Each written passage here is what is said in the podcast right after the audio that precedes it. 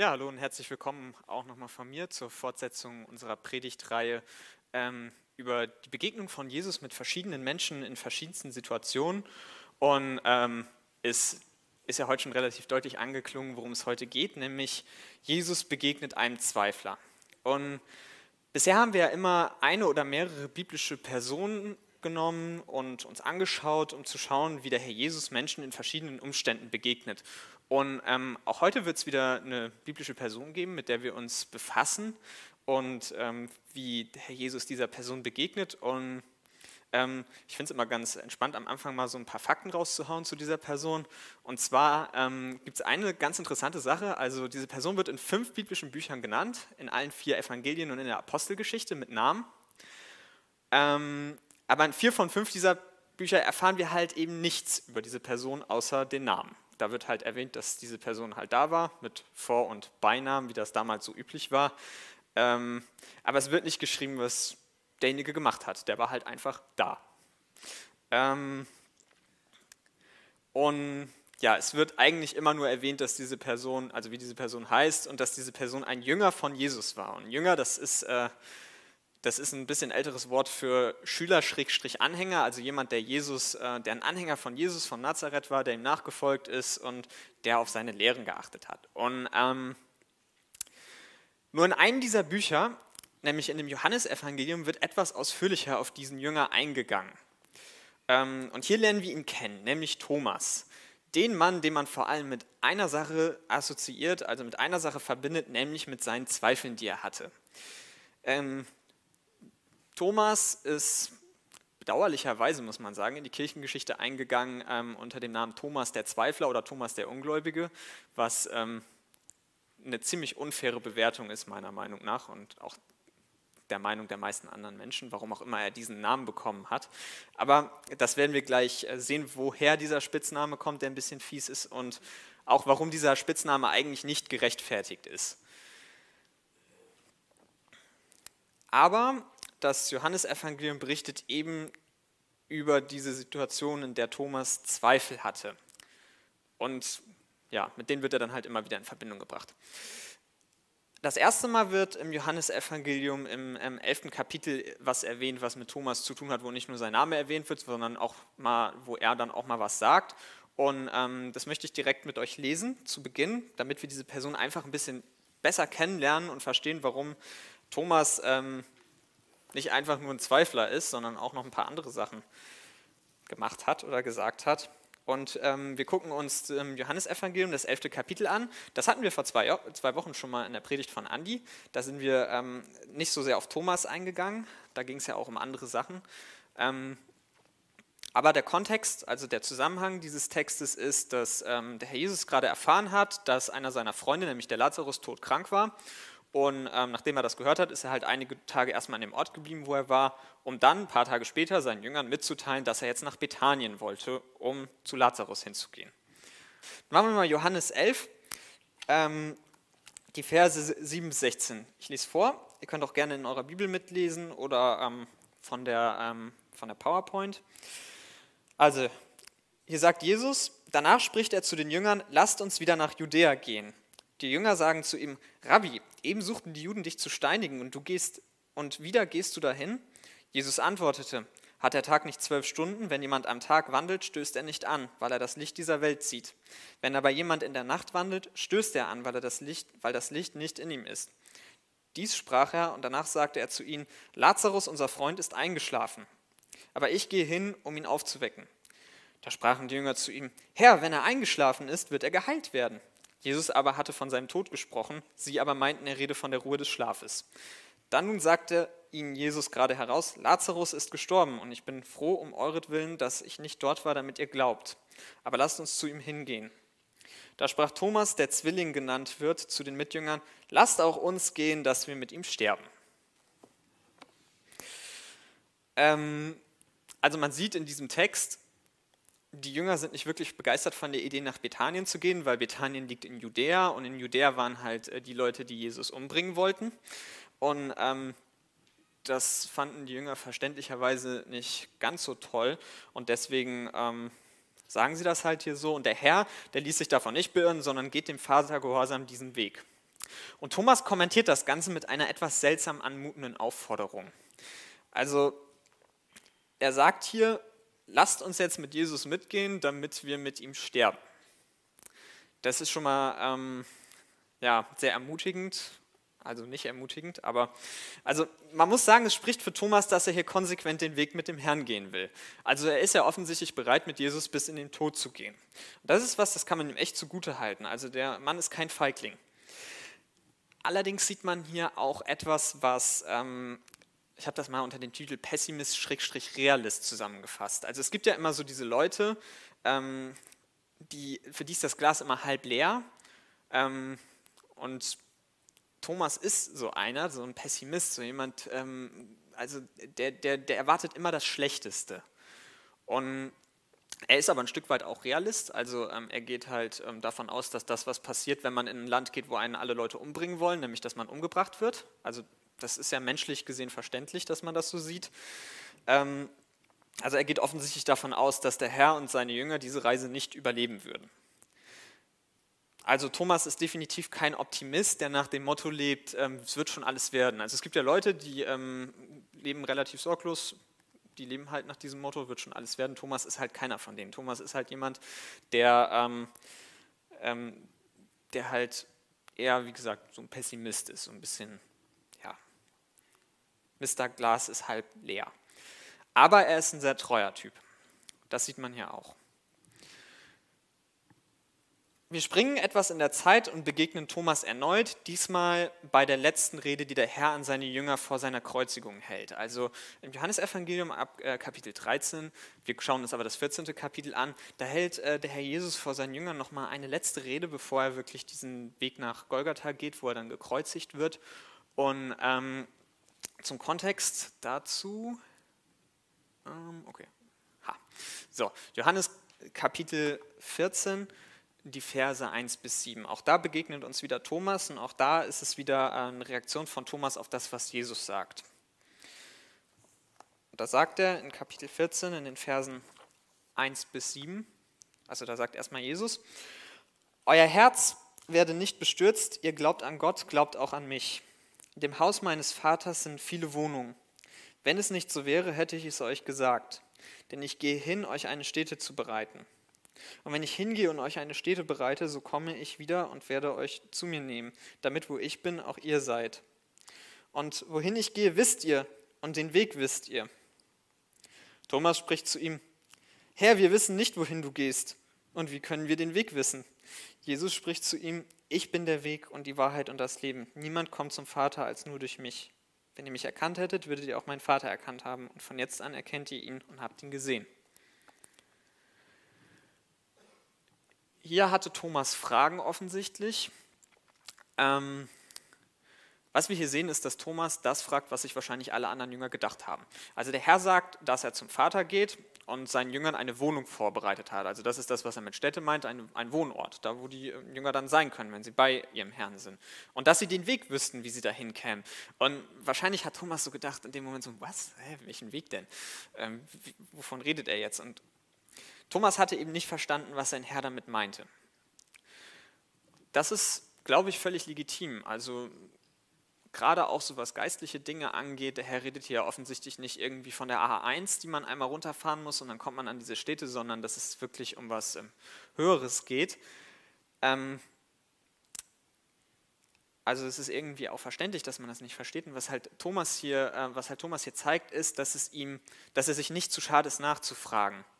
Ja, ihm ist es halt, er ist sich halt nicht zu schade, dass jetzt natürlich alle von ihm denken werden, oh, hat er das schon wieder nicht verstanden? Oder vielleicht haben sich die anderen gar nicht getraut, das zu fragen, weil sie ähm, dann auch so dastehen würden, als hätten sie es nicht kapiert. Und ihm ist es halt wichtiger, die Wahrheit zu wissen, als, da, als sein eigenes Ansehen bei den anderen Jüngern. Und der Herr macht ihm sein Unwissen und sein mangelndes Verständnis hier nicht zum Vorwurf, sondern antwortet ihm mit einem der schönsten und wichtigsten Sätze der Weltgeschichte. Der Herr sagt nämlich, Jesus spricht zu ihm, ich bin der Weg und die Wahrheit und das Leben. Niemand kommt zum Vater als nur durch mich. Also was haben wir bisher über Thomas gelernt? Er ist ein, er ist ein bisschen pessimistisch in seiner Einstellung. Er ist sehr direkt in seinen Ansagen. Also denn, er nimmt auf jeden Fall kein Blatt vor den Mund. Und wenn er etwas nicht verstanden hat, ist ihm seine Ehre nicht so wichtig, dass, es, äh, dass er sich zu schade wäre, nachzufragen.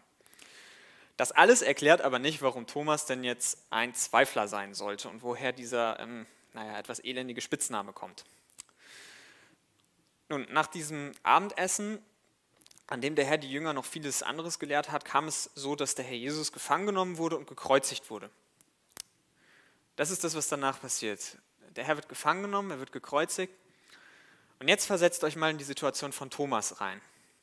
Ihr seid sowieso schon so ein Mensch, der ähm, durch die Gegend läuft und immer das Schlechteste erwartet. Und ihr seid mit den Gedanken mit nach Judäa gegangen, dass das nicht gut gehen wird, dass der Herr sterben wird, dass äh, die Jünger sterben werden. Also das ist, das ist so die Einstellung, mit der Thomas da reingegangen ist. Und dann passiert genau das. Alles, was Thomas befürchtet hat, bis auf die Tatsache, dass die äh, Jünger das Ganze überlebt haben, das sollte ihm vielleicht aufgefallen sein, aber dass, der, dass sein Herr sterben musste, das hatte er befürchtet und genau das ist wahr geworden. Die Befürchtungen von Thomas haben sich im Prinzip bestätigt. Und es vergehen drei Tage, drei Tage nach der Kreuzigung des Herrn. Und ähm, also der Herr wurde an einem Freitag gekreuzigt, ja, Samstag, dann kam Sonntag.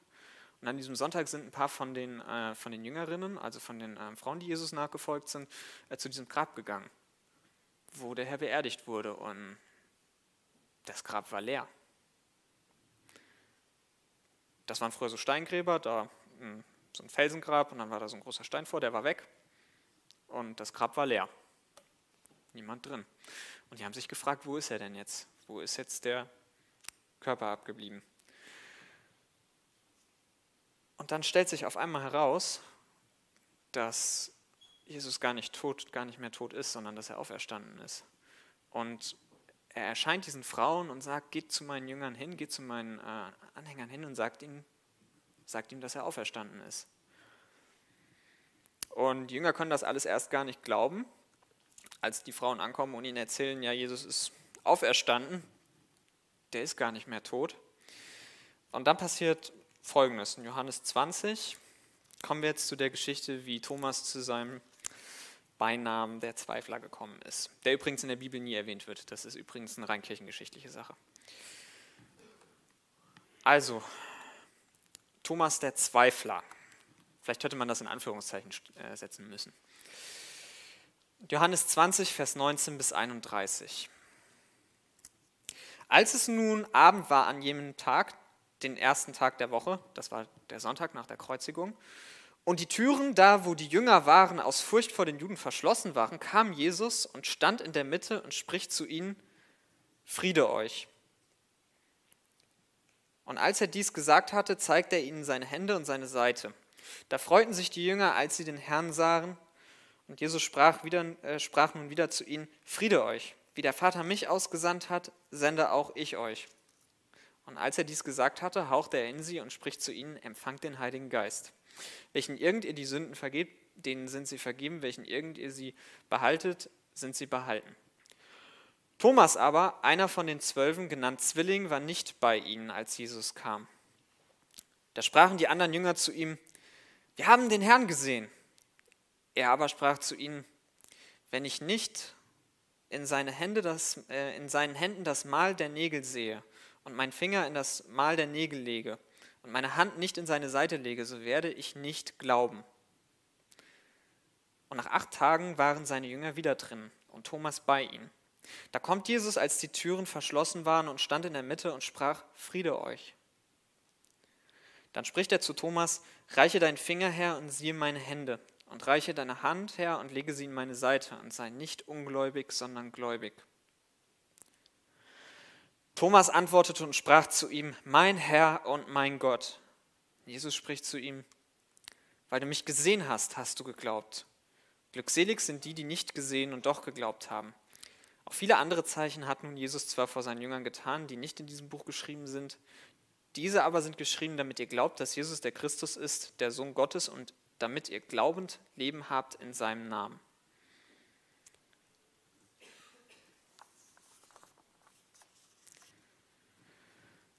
Also der Herr Jesus ist aus den Toten auferstanden und zeigt sich seinen Jüngern, während diese sich aus Angst in ihrem Haus eingeschlossen haben. Ja, also man sieht auch, dass die äh, restlichen Jünger nicht gerade ähm, jetzt davon ausgegangen sind, dass ein großes Wunder passiert, sondern sie haben sich halt versteckt. Sie haben ihre Türen verschlossen, weil sie Angst hatten, dass sie die Nächsten sind. Und nur einer der echten Jünger fehlt in diesem Moment und das ist Thomas. Er ist zu diesem Zeitpunkt nicht bei den anderen Jüngern und wir erfahren auch nicht warum und erfahren auch nicht, ob ähm, die Jünger irgendwie dann zu Thomas gegangen sind und ihm von der Auferstehung erzählt haben oder ob Thomas gerade unterwegs war, irgendwie Essen geholt hat und dann ist er wiedergekommen und die anderen Jünger ihm von der Auferstehung erzählt haben. Was wir wissen ist, dass Thomas den Aussagen seiner Mitjünger nicht glauben wollte. Solange er den Herrn nicht mit eigenen Augen gesehen hätte und die Narben von seiner Kreuzigung, das ist das, was hier mit Mal gemeint sind, diese Narben nicht selber berührt hätte. Das waren die Narben in den äh, Händen in den Fü und ähm, die Narben von dem, ähm, als, er, als der Herr am Kreuz hing, hat ihm am Ende noch einer der Soldaten einmal mit dem Speer in die Seite reingestochen. Das ist das, was sie mit Seite meinten. Und auch hier sehen wir wieder, Thomas ist eben kein leichtgläubiger Mann. Der glaubt nicht alles, was man ihm sagt. Er ist auch nicht aus Prinzip skeptisch. Also es gibt ja Menschen, die selbst wenn Jesus ihnen sichtbar erscheinen würden, das als Halluzination abtun würden. Aber einfach, weil sie den Glauben an Gott aus Prinzip ablehnen. Aber so ein Mensch ist Thomas nicht. Thomas ist einfach nur nicht leichtgläubig. Aber auf der anderen Seite, auch wenn Thomas hier definitiv diesen Satz halt so direkt raushaut in seiner Art, ne, dass er auch kein Blatt vor den Mund äh, nimmt, sondern einfach sagt, ähm, ja, ich glaube nicht, solange ich ihn nicht selber gesehen habe, hab, sehen wir, dass Thomas doch irgendwo ein Vertrauen auf seinen Herrn gehabt haben muss, weil er bleibt acht Tage mit bei den Jüngern. Acht Tage hat er sich jetzt diesem Risiko ausgesetzt, dass irgendwann dann doch die Soldaten die Türen aufbrechen und auch die äh, restlichen äh, Leute der Bewegung, die Jesus ins Leben gerufen hat, erledigen wollten. Und diesem Risiko setzt er sich aus. Das heißt, er wartet da acht Tage unter Lebensgefahr.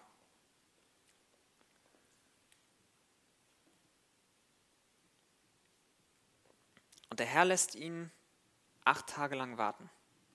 Acht lange Tage.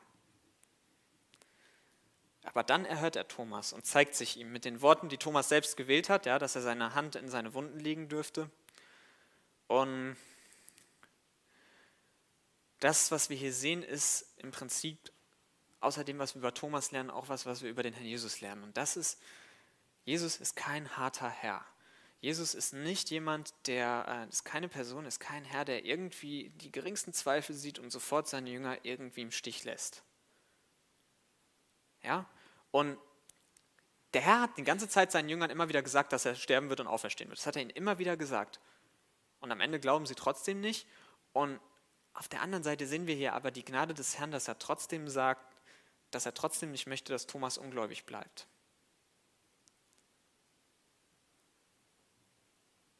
Und auch wenn wir aus der Reaktion des Herrn, ne, er sagt glückselig, die, die nicht gesehen, äh, gesehen haben, trotzdem glauben, also es, es, können sich diejenigen glücklich schätzen, die glauben, obwohl sie nicht gesehen haben, wie der Herr auferstanden ist und den Auferstandenen gesehen haben nach seiner Auferstehung.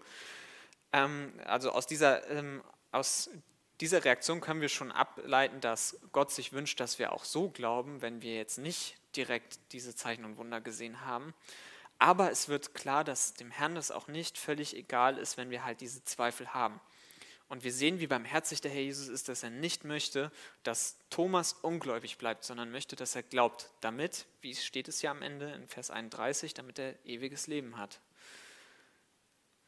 Und das ist erstmal das, was wir aus dem Text über Thomas lernen, warum Thomas in der Kirchengeschichte Zweifel, Zweifler genannt wird. Übrigens völlig zu Unrecht, die anderen Jünger haben auch gezweifelt, die haben auch den Berichten nicht geglaubt. Ähm, dass Jesus auferstanden ist, bis sie ihn selbst gesehen haben. Also müsste es eigentlich heißen, ähm, Jesus und die zwölf Zweifler. Ähm, aber ich glaube, dass, wir, dass uns hier etwas klar gemacht werden soll. Ich glaube, dass wir hier etwas daraus lernen können. Und das ist jetzt die Frage, was machen wir jetzt mit dieser ganzen Geschichte? Was bringt das jetzt für unser Leben? Und ich glaube eine ganze Menge. Ich glaube, dass eine der größten Herausforderungen heutzutage ähm, in unserer Gesellschaft, in der westlichen Welt für Christen, ähm, ist der Glaube. Ich glaube, dass das für uns eine riesen Herausforderung ist. Und ähm, so zum Verständnis, christlicher Glaube hat immer zwei Aspekte. Das eine ist etwas für Wahrhalten, also ähm, für Wahrhalten, dass die Bibel Gottes Wort ist, für Wahrhalten, dass Jesus der Sohn Gottes ist, der aus den Toten auferstanden ist und am Kreuz gestorben ist für unsere Sünden.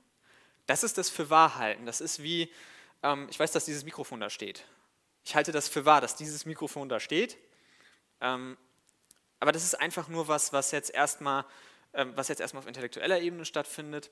Auf der anderen Seite haben wir dieses Vertrauen, dass man dann in Jesus reinsetzt. Ja? Also man sagt, ich glaube nicht nur, dass Jesus den, aus den Toten auferstanden ist, sondern ich setze mein Vertrauen darauf. Ich vertraue Jesus mein Leben an. Und ich vertraue darauf, dass Gott sein Versprechen wahrmacht, nämlich, dass wenn ich ihm vertraue, wenn ich an ihn glaube, am Ende der Zeit aus den Toten auch auferstehen werde und ewiges Leben habe. Und dass jeder von uns, der das glaubt, auch im Vertrauen darauf lebt. Ich glaube, dass beides eine Herausforderung ist, aber heute geht es mehr um dieses Fürwahrhalten. Ich glaube, dass dieses Fürwahrhalten der Tatsache, dass der Herr wirklich auferstanden ist und dass die Bibel wirklich Gottes Wort ist, ich glaube, dass das für uns eine riesen Herausforderung ist. Und wir brauchen uns da nichts vorzumachen. Wenn man heutzutage in eine Schule geht, was übrigens was Gutes ist, das will ich nicht schlecht reden, aber wenn man heute in die Schule geht, wenn man heute einen Artikel in einer populären Wochenzeitschrift über die Weihnachtsgeschichte liest, ist ja mal leider bald wieder soweit. Also nicht, dass Weihnachten ist schön, aber die Artikel, die dazu erscheinen, leider meistens nicht. Ähm, wenn man heute auch in viele Kirchen geht oder wenn man irgendwie sich mit äh, Sachen außerhalb seiner eigenen ähm, christlichen ähm, Umgebung beschäftigt, dann ähm, hört man in Bezug auf das Christentum eigentlich hauptsächlich Folgendes ist ja schön, dass wir so eine tolle Ethik haben. Ne? Meinen Nächsten lieben wie mich selbst, das ist ja irgendwie was Gutes. Aber der Rest ist halt so fromme Legenden. Das ist das, was man hören wird. Man wird hören, ja, das sind halt fromme Legenden, die haben sich Leute ausgedacht, damit wir heutzutage was lernen können. Und ich glaube, wenn man andauernd mit sowas konfrontiert wird, dann macht das was mit einem. Ich glaube, das macht was mit uns. Ich glaube nicht, dass das alles einfach so spurlos an uns vorüberzieht. Also jedenfalls bei mir selbst merke ich das auf jeden Fall. Also Andi hat es schon eben gesagt und ich sage das jetzt auch, ich habe manchmal auch Zweifel. Ähm, also ich bin im christlichen Kontext aufgewachsen, das heißt, es war für mich immer irgendwie selbstverständlich, dass äh, Gott existiert, dass die Bibel Gottes Wort ist. Das ähm, habe ich schon im Kindergarten gelernt. Also ja, alles schön, bin ich auch dankbar für. Nur das Problem ist auch, ich bin auf ähm, in eine Schule gegangen, wo man auch Biounterricht hat, wo man Geschicht, äh, Geschichtsunterricht hatte, wo man auch Religionsunterricht hatte. Und ähm, ich habe auch studiert und ähm, trau also was heißt traurigerweise, eigentlich ist es ja auch was Schönes.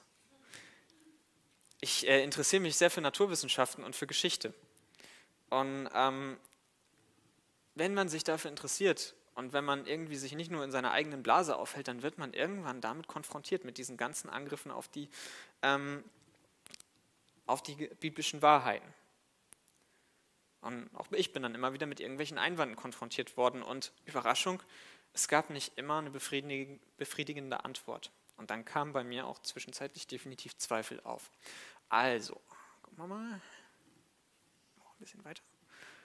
Genau, ein großer Teil der Angriffe auf das Christentum in der westlichen Welt heutzutage zielen auf die Glaubwürdigkeit der Bibel ab. Vielleicht ist uns das nicht immer so bewusst, weil wir oft sagen, ja, reden, lasst die reden. Aber das ist ein Großteil der Angriffe auf das Christentum bei uns. Und diese Zweifel haben Auswirkungen. Ja? Das sind nicht unbedingt immer Zweifel, die sind so direkt da. Ja? Man liest irgendwas, wo man wieder gegen die Bibel geschossen wird und dann legt man das weg und denkt sich, pff, äh, ist mir egal, aber das macht was mit einem unterbewusst. Und ähm, dann kommt es irgendwann zu Zweifeln und wenn du äh, Zweifel daran hast, dass äh, die Bibel wirklich Gottes Wort ist, weil du vielleicht nicht immer auf alles eine Antwort gefunden hast, ähm, dann hat das Auswirkungen auf dein Leben, dann hat das Auswirkungen auf dein Glaubensleben, dann hat das Auswirkungen darauf, ob du Gott wirklich vertraust, ob du Jesus wirklich dein Leben anvertraust. Und das ist ja auch völlig verständlich.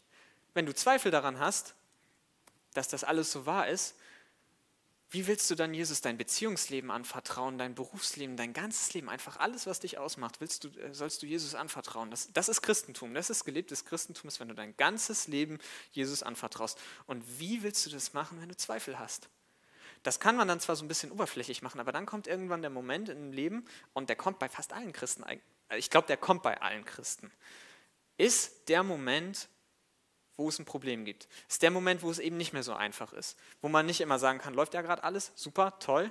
Ähm, ich halte mich so ein bisschen an Gottes Prinzipien und ähm, es läuft halt, läuft halt alles gut, sondern es gibt Schwierigkeiten. Und dann weiterzumachen erfordert Vertrauen. Und wo will man dieses Vertrauen herholen, wenn man Zweifel hat?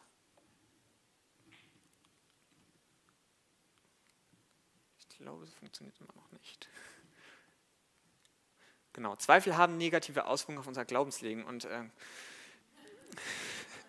mangelndes Anvertrauen des eigenen Lebens an Gott kann ich, kann ich eins also sagen, wenn man Zweifel hat, führt das dazu, dass man mangelndes Anvertrauen des eigenen Lebens an Gott hat. Dann mangelnde Freude. Wir sollen unsere Freude in erster Linie aus Gott ziehen. Daraus, was er uns alles gibt, weil wir dafür dankbar sein können. Aber wenn dein Leben, wenn das, was dein Leben ausmacht, und das ist Jesus Christus, wenn du daran Zweifel hast, kannst du keine Freude haben. Ganz einfach. Auch das kann ich aus eigener Erfahrung sagen und mangelnde Weitergabe der guten Botschaft von Gottes Gnade. Also ich weiß nicht, wie motiviert man ist, wenn man Zweifel hat, diese Botschaft auch an andere Menschen weiterzugeben. Nein, eigentlich weiß ich es überhaupt nicht. Also das hat Auswirkungen. Was ich heute aber nicht sagen will, ist, du musst jetzt ein schlechtes Gewissen haben, weil du Zweifel hast. Und das ist ganz schlimm. Mit jedem Satz, den ich gerade gesagt habe, was das alles für Probleme macht, wenn ich das in einer verurteilenden Art und Weise sagen würde, müsste ich mich selbst verurteilen. Ähm, als allererstes. Worum es gehen soll, ist, dass uns bewusst wird, dass das ein Problem ist. Dass, es ein bewusst, dass uns bewusst ist, dass es nicht irgendwas ist, was wir mal eben so wegschieben können. Ja, das ist ähm, also, dass das nicht irgendwas ist, wenn wir Zweifel haben, wo wir sagen können, das ist irgendwie ein kleines Problem auf der riesigen Liste meiner anderen Probleme sondern dass uns bewusst werden muss und dass wir uns das vielleicht auch einfach eingestehen müssen und selbst eingestehen müssen. Ich weiß, das ist richtig schwierig als Christ, wenn man sagt, Glaube ist, ist wichtig und ähm, alle anderen um einen herum scheinen immer so total überzeugt zu sein, sich dann einzugestehen, zu sagen, ja, ich habe Zweifel, ich habe dieses Problem. Weil auch wenn es nur unterbewusst da ist, auch wenn dieses Problem nur unterbewusst da ist, wird irgendwann der Moment in deinem Leben kommen, wo du Zweifel hast und wo du dann keine Entscheidung mehr nach Gottes Willen treffen kannst. Aus diesen Gründen. Es geht darum, dass wir verstehen müssen, dass das ein Problem ist und dass wir damit zu Gott gehen müssen, dass wir Gottes Hilfe brauchen und dass wir Gottes Hilfe suchen müssen. Also das Ganze ist ein Problem und ich glaube, wir dürfen das nicht einfach verdrängen, sonst ja, ist das nicht gut. Und es kann sein, dass, wenn wir dann in einen schwierigen Moment kommen, dass wenn wir keinen festen Glauben haben, dass dieser Glaube halt nicht standhält. Wir brauchen nämlich einen festen Glauben. Wir brauchen einen festen Glauben, der auch Herausforderungen standhalten kann, wo wir auch Entscheidungen in unserem Leben treffen können, wo es halt Vertrauen braucht. Also wir haben ein großes Problem. Also ich habe dieses Problem auf jeden Fall öfters mal. Und ich denke auch viele andere. Die Frage ist, was ist denn jetzt die Lösung für dieses Problem? Wie gehen wir jetzt damit um? Und ich habe mal drei Lösungsansätze mitgebracht. So drei Sachen, die man machen könnte, wenn man Zweifel hat. Und der erste ist, bei anderen Christen nach Antworten suchen. Ähm, du könntest mit anderen Christen in deinem Umfeld über deine Zweifel reden. Und ich glaube, dass man das tun sollte. Man sollte vielleicht nicht unbedingt ähm, so einen äh, Kreis machen, wo alle dann immer von ihrem Zweifel erzählen, sodass man sich gegenseitig hochschaukelt, aber man sollte mit anderen Leuten, wo man denkt, dass die auch, ähm, wo man auch Gott vorher fragt, wer das sein soll, wo Leute sind, die ähm, vielleicht auch geistlich eine gewisse Reife haben, sollte man darüber reden. Und es das heißt ja auch in Galater 6, Vers 2, dass wir einander die des anderen Lasten tragen sollen. Ja? Das heißt, wir sollen einander helfen. Also das ist was, das sollten wir definitiv tun. Wir sollten mit diesem Problem nicht allein bleiben. Aber die Frage ist, ob das ein festes Glaubensfundament gibt. Kann man aus, daraus einen festen Glauben gewinnen? Und ich glaube, die Antwort hier ist ganz klar nein. Man sieht das auch in dem Predigtext, Predigtext den wir heute haben. Thomas ähm, hat seine Zweifel seinen Freunden mitgeteilt, sehr direkt. Also das wäre so, als wenn jetzt hier jemand aufstehen würde, also bitte macht das nicht, aber das wäre jetzt, als wenn jemand aufstehen würde und sagen würde, ich glaube nicht, solange Gott mir wirklich selber in meinem Leben begegnet, glaube ich das nicht. So direkt war das. Und das war auch definitiv gut. Ich glaube, dass es besser ist, ehrlich zu sein, als dass er da irgendwie die ganze Zeit rumgesessen hätte und sich das in, in das in sich reingefressen hätte. Ähm, aber sie konnten ihm nicht helfen. Also sie konnten dieses Problem nicht lösen. Sie konnten ihm irgendwie Gemeinschaft geben, er konnte das irgendwie, konnte diese Last, sie konnten diese Last gemeinsam tragen. Aber sie haben, seine Mitjünger haben ihm keinen festen Glauben geben können. Und ich glaube, wir sollten da auch nicht zu viel von unseren Geschwistern verlangen. Ja? Also wie gesagt, wir sollten über diese Dinge reden, aber wir sollten nicht erwarten, dass, ähm, dass Leute aus unserem Umfeld, aus unserem christlichen Umfeld alle kritischen Fragen beantworten können. Und ähm, es ist auch letztendlich so, dass niemand für den anderen glauben kann. Niemand kann den Glauben für den anderen leben oder ihm für ihn glauben. Das ist was, das, das äh, kann nicht jemand anders für einen übernehmen. Also ja, wir, ähm, wir sollten mit anderen Christen über unsere eigenen Zweifel reden, aber andere Christen können uns keinen festen Glauben geben. Das kann man von keinem Menschen erwarten. Ich habe von drei Lösungsansätzen gesprochen. Nummer zwei, die andere Lösungsmöglichkeit könnte die sogenannte Apologetik sein. Und du fragst dich jetzt zu Recht, was um alles in der Welt ist Apologetik oder was sind Apologeten? Und ähm, das fragst du völlig zu Recht. Ähm, als ich das Wort das erste Mal gehört habe, dachte ich, das wäre äh, eine mir noch nicht bekannte christliche Glaubensrichtung. Also das war echt verwirrend. Ich glaube, das, glaub, das war Jochen, der mir gesagt hat, ja, wir gehen da hin und der, der ist Apologet. Und ich habe da so gedacht, so, Apologet? Ist das, sind, ist das ein Protestant? Ist das ein Kathole? Ist das jetzt ein ist, das, ist der orthodox? Also was ist das denn jetzt schon wieder? Nein, also ähm, also ich habe mich wirklich gefragt in dem Moment, ob das eine bestimmte christliche ähm, Glaubensrichtung ist. Ähm, aber es hat sich relativ schnell herausgestellt, dass ähm, das keine ähm, keine Glaubensrichtung innerhalb der Christenheit ist, sondern Apologeten ähm, äh, sind Christen, deren Berufung es ist, den Glauben zu verteidigen gegen Einwände durch nichtchristliche Wissenschaftler, Philosophen und andere Religionen. Also all das, womit wir täglich bombardiert werden, wenn wir einfach mal bei Google News uns mal mit der Weihnachts... Also macht das, macht das bitte nicht, aber ähm, wenn, man, wenn man jetzt wenn man jetzt an irgendwelche Einwände gerät, dann äh, haben sich Apologeten das zur Aufgabe gemacht und ich glaube auch, dass Gott viele von ihnen berufen hat, ähm, Antworten zu finden auf diese kritischen Einwände.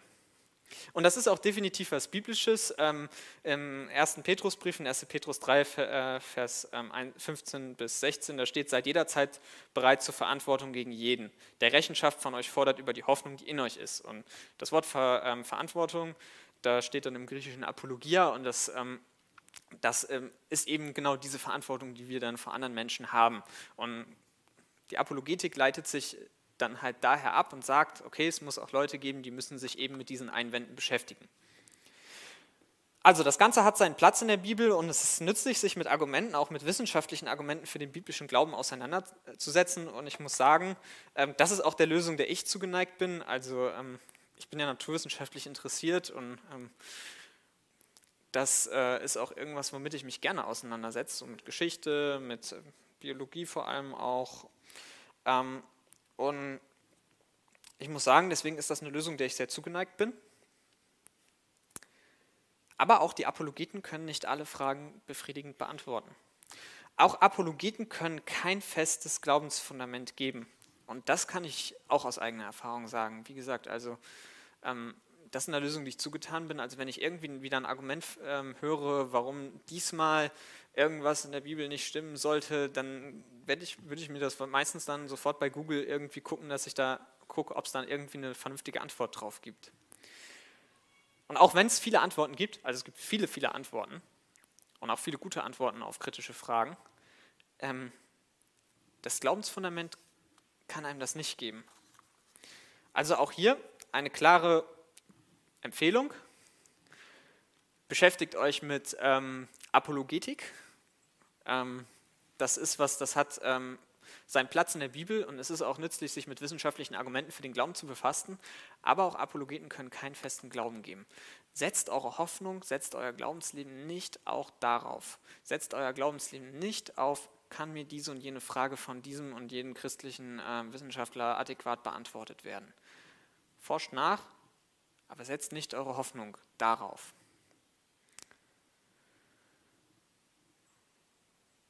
Damit ist die Frage noch nicht beantwortet, was oder wer jetzt festen Glauben geben kann. Also bisher irgendwie ein paar schöne Ansätze, aber ähm, trotzdem bin ich ja noch eine vernünftige Antwort schuldig, glaube ich. Und ich glaube, ein fester Glaube braucht ein festes Fundament. Ein festes Fundament, eine feste Basis, irgendwas, worauf man wirklich bauen kann. Ja? Und wenn du Zweifel hast, dann brauchst du, dann muss diese feste Basis, das muss jemand sein, der ist, das muss ein glaubwürdiger Zeuge sein. Das muss jemand sein, der kann dir bezeugen, dass das wahr ist, was in der Bibel steht über Jesus. Und der muss glaubwürdig sein. Das muss jemand sein, der alles weiß, jemand, der nicht lügen kann und jemand, der dich und deine Zweifel kennt. Und jemand, der dir wirklich helfen kann und will. Ja, jemand, der selbst stark genug ist, deine Zweifel zu überwinden. Und ich glaube, da kann uns Thomas ein Riesenvorbild sein, weil Thomas wusste, wer derjenige sein wird und wer derjenige ist, der ihm helfen konnte. Thomas, der zweifelnde Jünger schlechthin, wusste ganz genau, wer dieser jemand war, wer die Lösung für sein Problem war. Nämlich sein Herr Jesus Christus. Und wir sehen im Johannesevangelium, dass auch nur Thomas persönliche Begegnung mit Jesus Christus das Problem ausräumen konnte. Nur der Herr selbst konnte Thomas das feste Glaubensfundament, die feste Glaubensbasis geben, damit er seinen Glauben, damit er festen Glauben haben konnte. Ja, Thomas hat auf seinen Herrn gewartet und sein Herr Jesus Christus hat ihn eben nicht im Stich gelassen. Okay, ein weiter. Genau. Also die Lösung für unsere Zweifel heißt Jesus Christus. Nur Gott ist der glaubwürdige Zeuge, der dir helfen kann, deine Zweifel zu überwinden.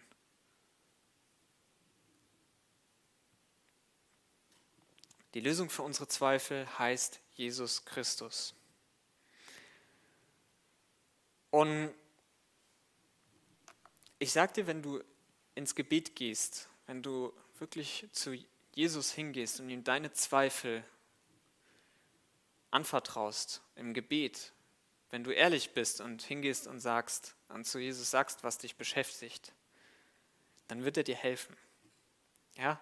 Jesus möchte dir in deinen Zweifeln begegnen. Für ihn ist das nichts, was dich in irgendeiner äh, Weise irgendwie vor ihm nicht tragbar machen würde, sondern er möchte dir auch in deinen Zweifeln begegnen, wenn du ihn bittest.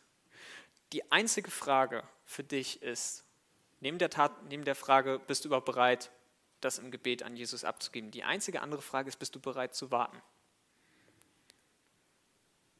Bist du bereit, auf Jesus zu warten, dass er dein Gebet erhört? Thomas war das. Thomas hat sich acht Tage lang einer ähm, Situation ausgesetzt, die mehr als lebensgefährlich war. Die Frage ist, bist du, sind wir, sind wir bereit zu warten? Sind wir bereit darauf zu warten, dass Jesus unser Gebet erhört? Im Johannes, äh, Johannes Evangelium Kapitel 15 gibt es ein Versprechen. Das ist ein Versprechen für alle, die bereit sind, auf Jesus zu warten, für alle, die bereit sind, den Weg mit dem Herrn zu gehen, auch wenn er Schwierigkeiten birgt. In Johannes 15, in Vers 7 steht, da sagt Jesus zu seinen Jüngern, wenn ihr in mir bleibt und meine Worte in euch bleiben, so werdet ihr bitten, um was ihr wollt, und es wird euch geschehen. Wenn wir in Jesus bleiben, wenn wir bei ihm bleiben, wenn wir weiter den Weg mit ihm gehen, trotz unserer Zweifel, und wenn wir auf ihn warten, und versuchen, ein Leben nach seinen Vorstellungen zu leben, dann werden wir bitten, um was wir wollen, und es wird uns geschehen. Das ist genau das, was da steht.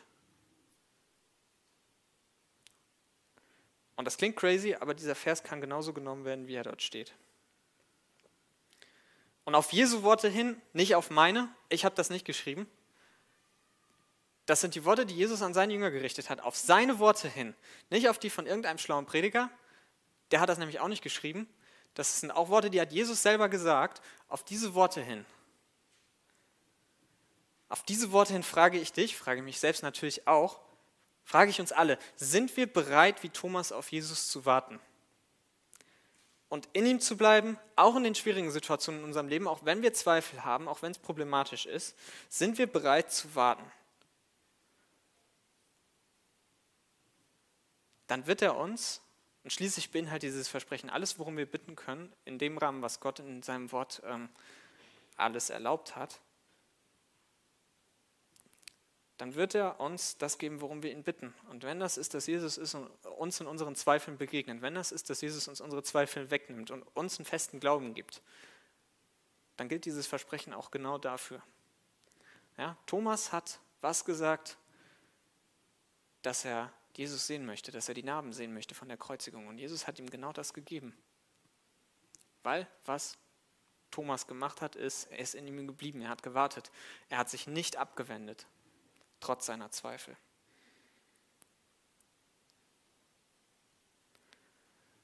Wenn wir auf Jesus warten und wenn wir ihm unser Leben anvertrauen, trotz unserer Zweifel, dann wird er uns nicht im Stich lassen. Und dann wird auch dieses Versprechen für uns wahr werden.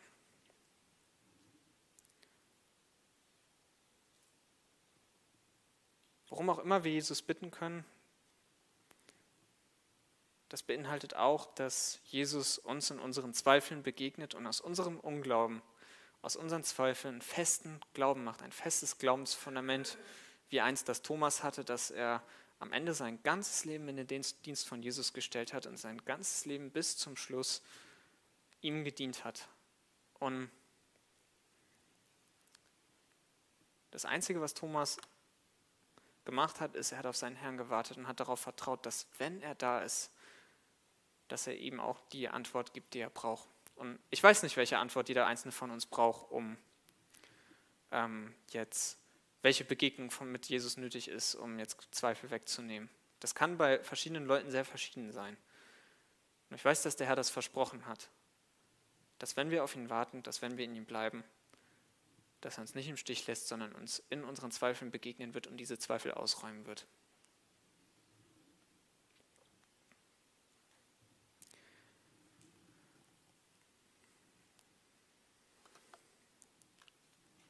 Genau. Vielleicht bist du aber auch heute hier und äh, du hast nicht wie Thomas einfach Zweifel an deinem schon existierenden Glauben. Also Thomas ist ein Jünger, der ist Jesus schon nachgefolgt, der war schon Christ und der hatte einfach Zweifel an seinem Glauben. Vielleicht ist es bei dir heute nicht so. Vielleicht gehst du bisher deinen Weg einfach getrennt von Gott und getrennt von Jesus Christus. Und vielleicht sind diese Art von Zweifel, die Thomas hatte, eigentlich gar nicht dein Problem, sondern du stehst eigentlich vor der Frage, würde ich überhaupt erstmal will ich überhaupt erstmal anfangen, den Weg mit Jesus zu gehen? Dann gibt es heute für dich auch eine Botschaft. Ja? Wenn, du, wenn du noch kein Christ bist, wenn du Jesus Christus noch nicht kennst, dann gibt es heute für dich auch eine Botschaft. Der Gott, der das Universum, der die Erde und der dich geschaffen hat, der ähm, hat eine Nachricht für jeden einzelnen Menschen, ob Christ oder nicht. Und äh, diese Botschaft, Gott ist immer sehr autoritativ in dem, was er sagt. Also ähm, Gott hat einen Befehl gegeben. Und dieser Befehl ist, dass wenn du Jesus noch nicht kennst, wenn du noch nicht den Weg mit Gott gehst, dass heute, wo du noch die Chance hast, du umkehren sollst von deinem Leben getrennt von Gott. Ja? Denn Gott hat einen Tag festgesetzt, an dem Jesus Christus, der von dem wir eben geredet haben, der auferstanden ist aus den Toten, der hat einen Tag festgesetzt, an dem Jesus jeden einzelnen Menschen richten wird für das, was er getan hat. Ja? Jesus Christus wird dann an diesem Tag Richter über dich und dein Leben sein. Und der Maßstab werden zwei Gebote sein. Du sollst Gott lieben mit allem, was du bist, mit deiner ganzen Seele und deinem ganzen Verstand, und du sollst deine Mitmenschen lieben wie dich selbst. Und jeder Verstoß gegen eins dieser Gebote wird mit ewiger Verdammnis und mit der Hölle bestraft. Deswegen ist auch das, was hier steht im Johannes Evangelium im Kapitel 20, Vers 31, ist, dass wer an Jesus Christus glaubt, glaubend in seinem Namen ewiges Leben, also Leben hat. Weil diejenigen, die das nicht tun, haben das leider nicht, sondern ziehen, zielen mit ihrem Leben genau darauf ab. Und es gibt für dich nur einen einzigen Weg, nicht verurteilt zu werden in dieser Gerichtsverhandlung. Und das ist, indem du umkehrst, dein altes Leben ohne Gott aufgibst und glaubst, dass Jesus Christus, der Sohn Gottes, Mensch geworden ist und stellvertretend für deine Schuld gegenüber Gott gestorben ist und so deine Strafe getragen hat und dass Jesus wirklich aus den Toten auferstanden ist. Und dann wirst du statt ewiger Verdammnis ewiges Leben haben und nicht gerichtet werden. Dann wird Gott dir alles vergeben, was du jemals an falschen Dingen getan hast, wenn du diesen Schritt gehst, wenn du ihm vertraust und wenn du ihm dein Leben gibst. Ja? Und darum, auch wenn du vielleicht noch Zweifel hast, überhaupt mal diesen ersten Schritt zu gehen, auch dann sage ich dir, zögere diesen Schritt nicht heraus, sondern vertraue jetzt, wo du es kannst, vertraue dein Leben Jesus Christus an. Und er hat versprochen, dass er jeden, der zu ihm kommt, annimmt und nicht hinausstößt. Und dass er niemanden zurückweisen wird. Und ich möchte schließen mit dem Vers, der oben schon steht, aus dem zweiten Korintherbrief. 2. Korinther 5, Vers 19 bis 20, da sagt Paulus, Gott war in der Person von Christus, als er durch ihn die Menschen mit sich versöhnte er rechnete ihnen ihre Verfehlungen nicht an und übergab uns die Botschaft der Versöhnung. So sind wir nun Botschafter für Christus und es ist Gott, der durch uns mahnt. Wir bitten im Auftrag von Christus, nehmt die Versöhnung an, die euch Gott anbietet. Und das ist das, womit ich gerne schließen möchte.